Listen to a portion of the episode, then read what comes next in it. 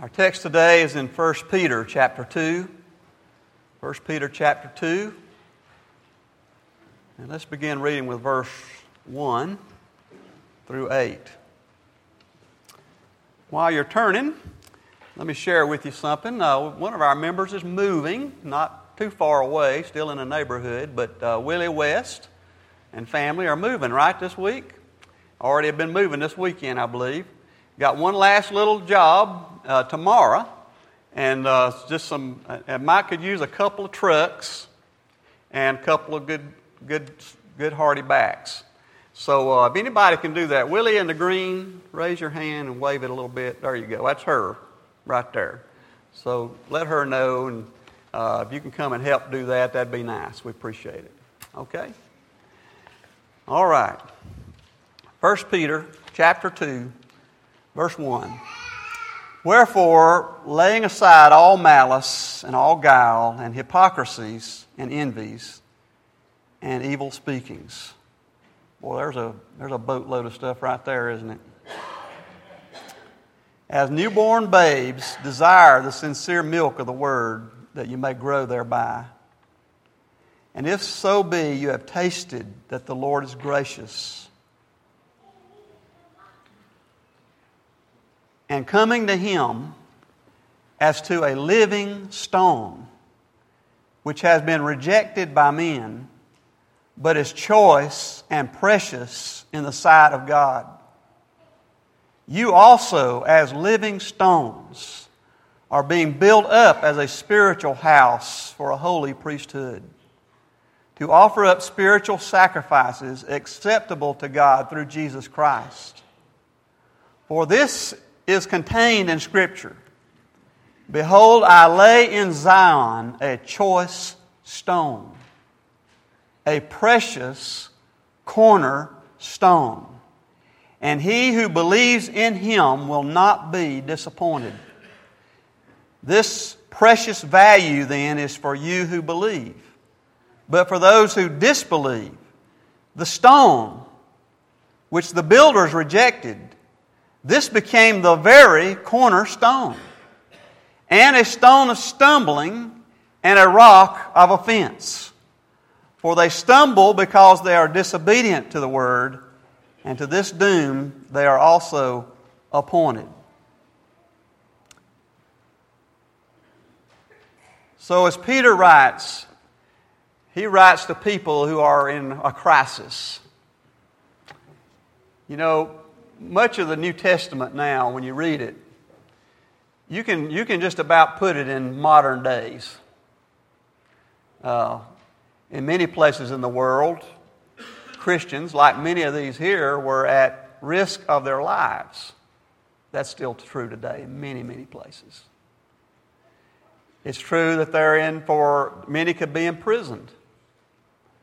It's true that many, have, many are facing, as they faced in those days, obstacles and enemies and problems and troubles.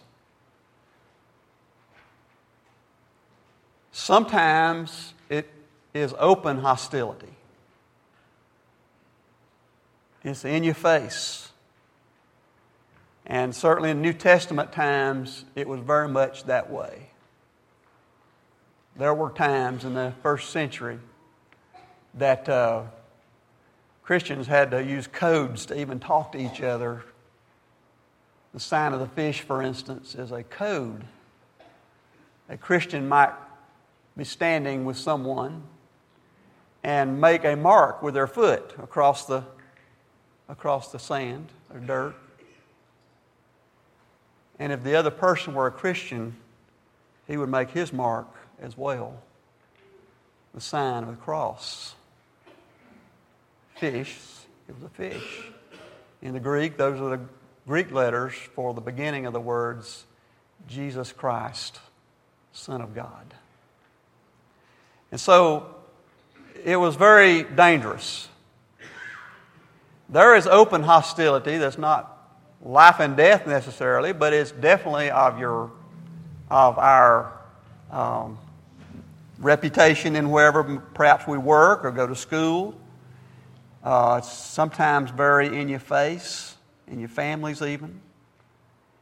And so, what Peter is doing with these Christians, he is assuring them and seeking to reassure them that their faith is in Jesus Christ, the eternal Son of God, and that He is a sure foundation. He is the rock we can stand on. You know, if you, if you, uh, if you're a believer, you know that many times we fail. I fail, we fail. And it's good to know that what you're standing on is solid. It's not, it's not our own rock, He is the rock. He is the sure foundation under our face, under our feet. And so, as we face perhaps indifference to Christ, or um, be marginalized. It's happening now pretty much in our modern society. There's all kinds of ways of being shunned and by the world.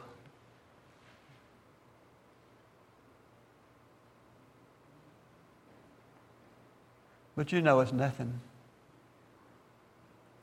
compared to what many in this world are facing. The battles that some face is in the way of, of persecution. You know, we're just back here. We, we could pray for them.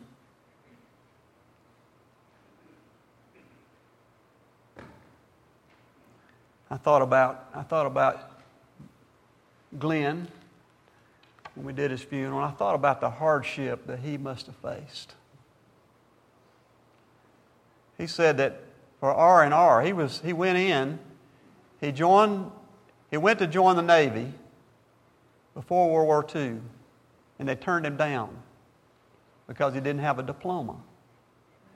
And so a Marine recruiter was standing by and recruited him into the Marines. At 17, he went to Parris Island two weeks before he, two weeks after he graduated from, from his infantry training, Pearl Harbor was bombed. Within two other weeks, he was in the Pacific for five years. He said he got to go to got to go to have R and R. It was a place called Pavuvu. And he says there were crabs. You know, Asheville boys don't know much about crabs. There was rotten coconut and rats. That's where he went for his rest and relaxation and recreation, you might say. Hard, hard place. You know, so there was some real persecution going on. This is, this is serious stuff that's being dealt with here in the scriptures. And to us, it is very serious. And what this says to us, I believe, is that Jesus is the rock we can stand on. In Isaiah 28 16, part of the inspiration of this scripture comes from the the prophet Isaiah. 28 16. Therefore, thus saith the Lord of God Behold, I lay in Zion a foundation, a stone, a tried stone, a precious cornerstone, a sure foundation. He that believes shall not make haste, shall not be in a hurry. A rock we can stand on. And he says this is a tested stone. Jesus Christ is tested, has been tested. He was tested in himself in every way. Whatever temptations you face and I face, Jesus faced temptation. But he never sinned. He was hated, he was despised, but he did not reciprocate. He did not turn it back onto those who hated him. He's tested. He's tried. He was crucified at Calvary. And on his lips were forgiveness. And he rose again to a new life. He's been tested. He's a tested Savior.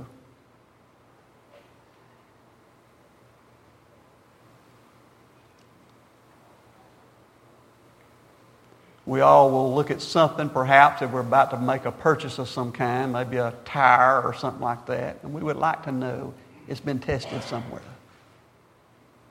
And it will last. It'll make it, at least somewhat. Jesus has been tested. He is a precious stone, one to be loved, adored, cared for treated as a treasure. He is a precious stone. Precious to God. He was uh, God's son. I was talking to one of our young men today about his, his little boy. And he talked about how precious his son is to him. He was made, it says, of the very image of God. He was God's in the flesh. He was God in the flesh. He was precious to God because of his absolute love for the Father. Un, unquestioned love. We're challenged sometimes by our love for God. We're human.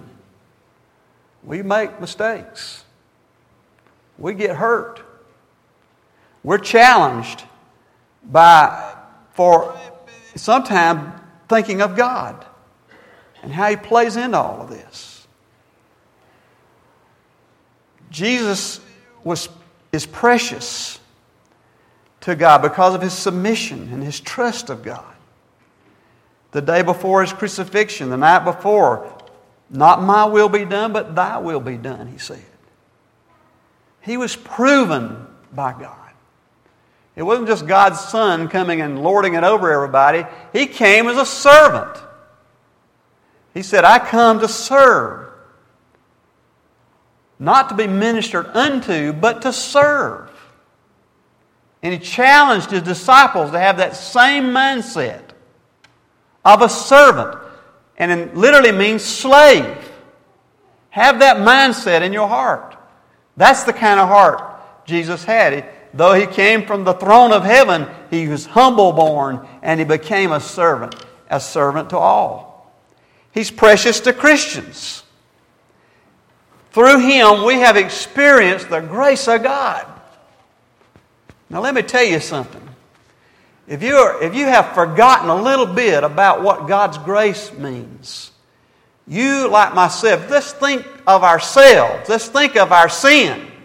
Let's think of how far we have fallen sometimes from the Lord. And then think about the forgiveness of God and what it costs God to forgive us. It's not a flippant thing. God's grace is a tremendous thing. And so we experience the goodness of God, the love of God through His Son, Jesus Christ. We He's precious to us because His Holy Spirit is with us. With us in our lives. When we accept Christ, He comes to live within us. His presence is there. He's precious to us for His teachings. Sometimes we, we take for granted our Bible and we take for granted the very teachings of Christ. Sometimes they seem maybe too hard or not relevant. Take another look. Set on it a while, meditate on it a little bit, and you'll see how relevant it really is. And though hard sometimes, it's still for our blessing. It's for us to be blessed and to live. He's precious for, his, for Calvary. He's precious to us because at Calvary, we can come, every one of us. Nobody's above anybody else. Nobody. You notice on a sign out here, I don't put Reverend Charlie Sams. I'm not anybody. None of us are above anybody else. We all come on level ground to the Lord. Every one of us. Brother Jimmy at the funeral yesterday, Brother Earl Jones, he said some people have, some people might have preacher religion. And Billy was sitting next to me, and I said, Lord help us. And Billy laughed and got that whole corner laughing. We're all on the same ground. And our allegiance is to Him. It's to Him. Precious. And all that's to say, He is the chief cornerstone of a sure foundation. Jesus Himself said this in Matthew chapter 7, verse 24. Therefore, whoever hears these sayings of mine and does them, I will liken him to a wise man who built his house upon a rock. Rain descends, floods came, winds blew, beat on that house. It did not fall, for it was founded on a rock. Everyone that hears these sayings of mine and does not them shall be likened to a foolish man who built his house on sand, and the rain descended, and the floods came, and the winds blew and beat on that house, and it fell, and great was the fall of it. There's no other foundation that will stand up to every, every circumstance of life and death except the foundation of Jesus Christ. There's no other, no other foundation. Jesus is the cornerstone of the whole building, of the whole church, of all the followers. There's no other. He is the cornerstone. He, is, he was not the last thing laid, He's the first thing laid. And all is to be built in reference to Him and Him only.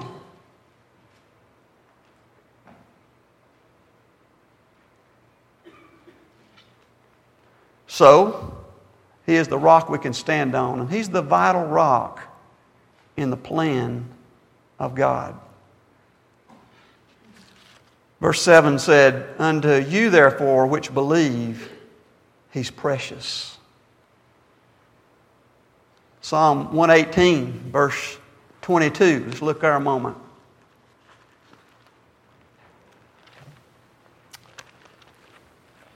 I thought I marked everything. Now just like you. I'm struggling to find it. I hope it's where I left it. it is there, thank goodness. The stone which the builders refused is become the headstone of the corner. So he is, is Jesus Christ that's at the center of God's plan for us. It's Him. Now, some of us, when we think of God, our minds head out to space. And used to, you know, before the science age, you could just look up to the sky and see stars, had no earthly idea how far they were, but they were there.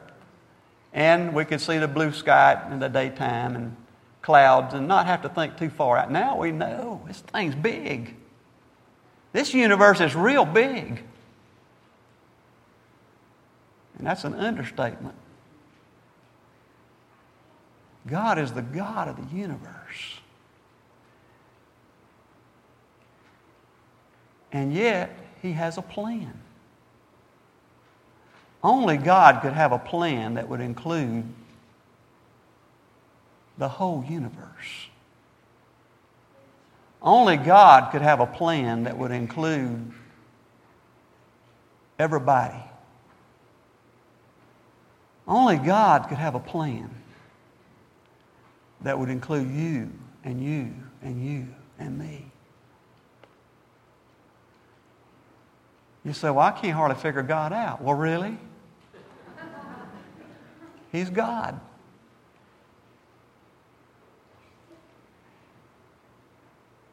And obviously, Christ doesn't fit into our plans.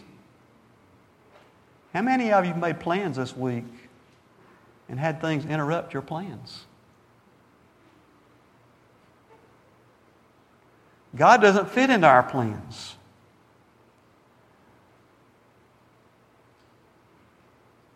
Some of us choose other foundations, other values, false standards. He is rejected because he doesn't fit into our plans. He's not the cornerstone of our life. He's not the foundation of our life.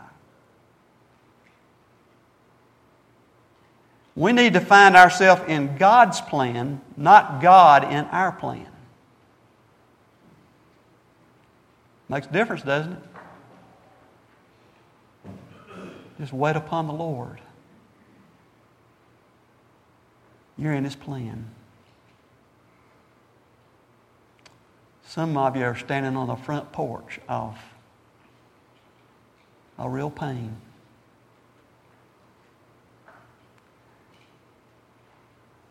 Remind me of a porch at, at Grandma's house.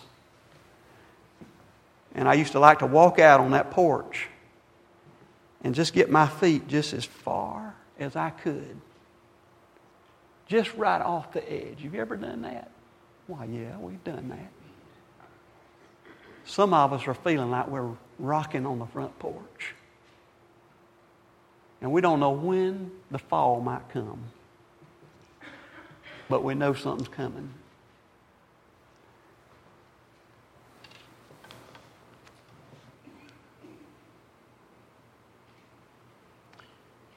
Jesus is the first laid stone, not the last laid. You don't, you don't put God into your life when you got it all sorted out. Well, one thing, you'll never get it sorted out. If you think you do, you're wrong. He is the foundation. He's the place to start. We need to find ourselves in His plan, not God in our plans. You know, if God is just part of your plan, then that's, that's what you call boring religion. If it's your plan and somehow you're trying to fit God into it, you know, he'll be lucky to get a, to get, to get a room in the basement, a closet in the basement. But if we're in God's plan and we see ourselves as part of His plan, when we sing these songs, and when we worship, and when we fellowship together, there's something going on there. There's something happening. If we come expecting the Lord, Christ has become God's perfect cornerstone for living. That's what Peter is saying. There are other things that are important. I've been doing a little premarital counseling. Some of you have been through that. You say, Thank God I don't have to go through that again. But one thing we try to talk about is the place of the Lord in your life. He's got to be first. I know you're all in love with your, that spouse to be. Just can't get enough of each other. But don't let that be the foundation of your life. You make sure you're standing on solid rock yourself before you get hooked up with somebody else. And then you give them all your heart that God's give you to give them. By the way, I told Jane, I said, Your birthday is on Thursday. And she looked at me. And she reminded me it's on Friday.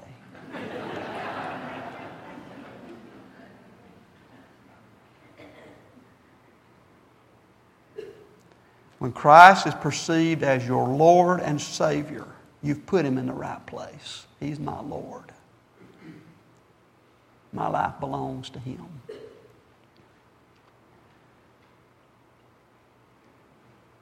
And when Christ is Lord of your life, the winds are going to blow.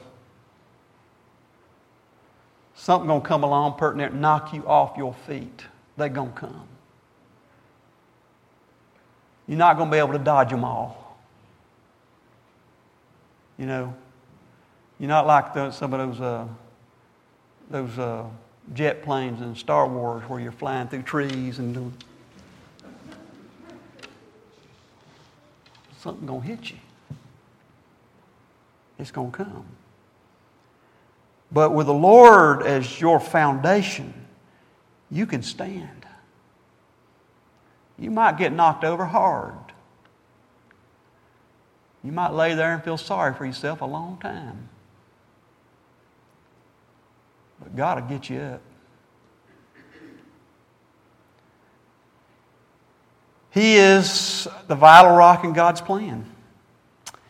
And it says, and this is very important, He is a rock of sanctuary or stumbling. You see here in 1 Peter again, verse uh, 7 8. Unto you, therefore, which believe, he's precious, but unto them which are disobedient, the stone which the builders disallowed, the same is made the head of the corner, and a stone of stumbling, and a rock of offense, even to them which stumble at the word, which are disobedient, whereunto also they were appointed. And, and so he's either a precious possession, or he's going to be somewhat a nuisance to you. That's just the way it is.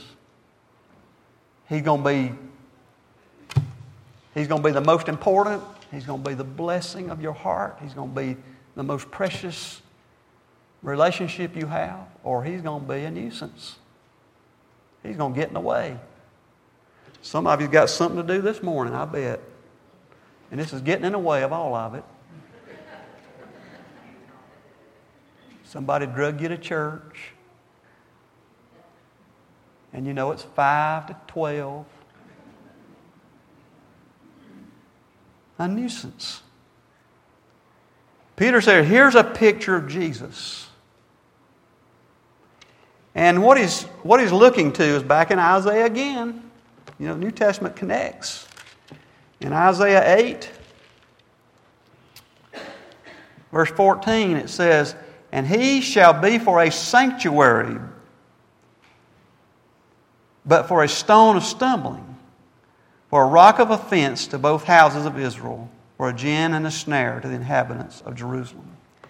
Now, that's kind of hard to understand, but here's what Isaiah is talking about. Suppose you were on the run, you were fleeing, an army's behind you and chasing you, and you're running across the, in that place, the desert and you come to this rock, a big rock. And there it stands. And behind you is every kind of trouble you can imagine. You put yours back there. And he says, he says to some, to those who believe, to those who are trusting God, that rock is actually a sanctuary. That rock is a place to stop. And in those days, they would build in significant places, they would build these altars. And there'd be big altars built, occasions where stones would be piled up. And if somebody's coming to that place and you've got something on your heart that's behind you and troubling you and rushing at you, you come to those stones and you bow down at those stones and you pray to the God you love and believe in. But if they're nothing but an obstacle, then they are for you a stone of stumbling. You're just trying to get by it. And they're nothing but something in the way. That's the way it is with Jesus. He's our Savior, He's our rock of salvation, or in this case, He's our judge. He is the judge. At the end of the day, when we come before the Lord, we'll be answering to Him. And so, in order to live fully and to meet life's tests victoriously, know this He is the rock we can stand on. He is the vital rock in God's plan. And He is a rock of sanctuary or stumbling. I read this old story it's an old, old story. I read it when I was a young preacher. It's about in the riverboat days on the Mississippi. And two boats are passing each other. And when they pass, one of the attendants on one of the boats goes out to the, to the side of the boat and he looks off and he says, There he is! There he is! And somebody come up to him and said, What in the world are you doing? He said, There on that boat is the captain who saved my life one time. And I just love to point him out. I love to point him out. Is Jesus your Savior? If not, today's a good day to make the altar a place of salvation, a place to bow before God on that, that even level before the cross, bow before Him, and, and ask Him to save you, ask Him to forgive you, ask Him to come into your life. Christian, let's bow together. Christian, I ask you today are you just trying to fit God into your plan? Or are you trying to find and fit your life into His plan? It takes a lot of trust. It's weathering a lot of stuff. But it's saying, I'm going to seek to obey Him. I'm going to love Him. I'm going to follow Him with all my heart. In Jesus' name, amen. Our song today is Have Thine Own Way, 294. Let's stand together as we sing. And I don't know what to say to you, but if the Lord's speaking to your heart and it would help you to signify today a decision you're making for the Lord, you're welcome to come to the altars here, or I'll be glad to pray with you. Billy?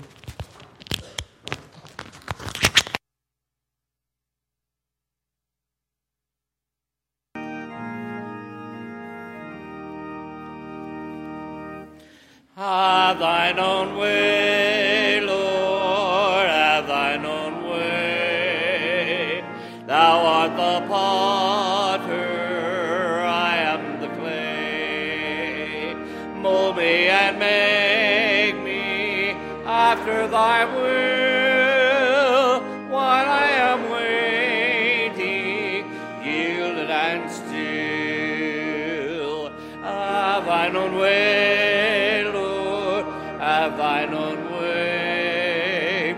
Search me and try me, Master, today. Whiter than snow, Lord, wash me just now.